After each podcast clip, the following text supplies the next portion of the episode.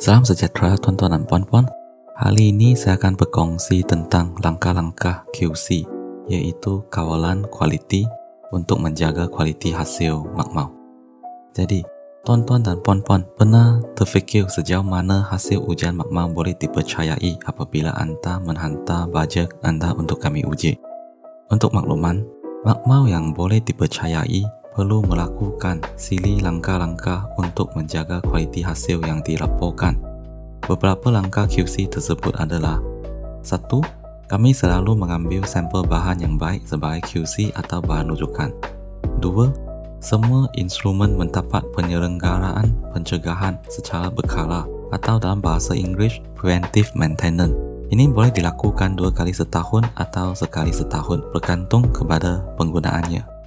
Di ke, ahli kimia selalu menyediakan standar segar untuk semua protokol eksperimen dan memantau hasil yang diperolehi. 4. Uji semula dan kalibrasi semula sekiranya ada yang tidak betul sama ada dengan sampel yang diterima atau instrumen yang digunakan.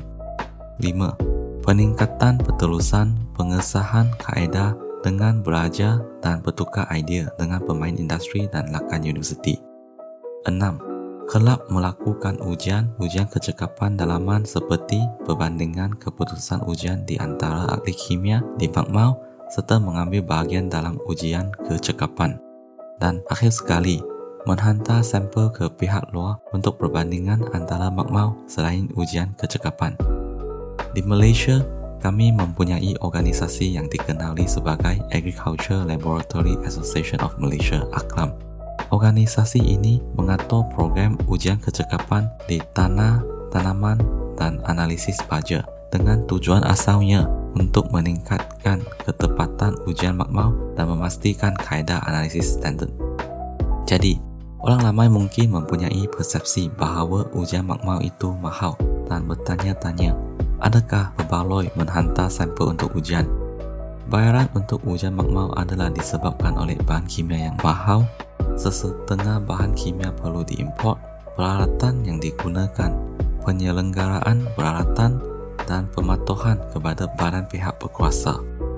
Walau bagaimanapun, keuntungan dan kelebihan yang diperolehi boleh menjadikan sangat signifikan kerana anda akan memastikan dengan jumlah baja yang anda sampelkan itu sama ada mempunyai kandungan nutrien yang diperlukan atau tidak dan seterusnya memaksimumkan keuntungan tanaman anda dengan memberikan input nutrien yang optimum.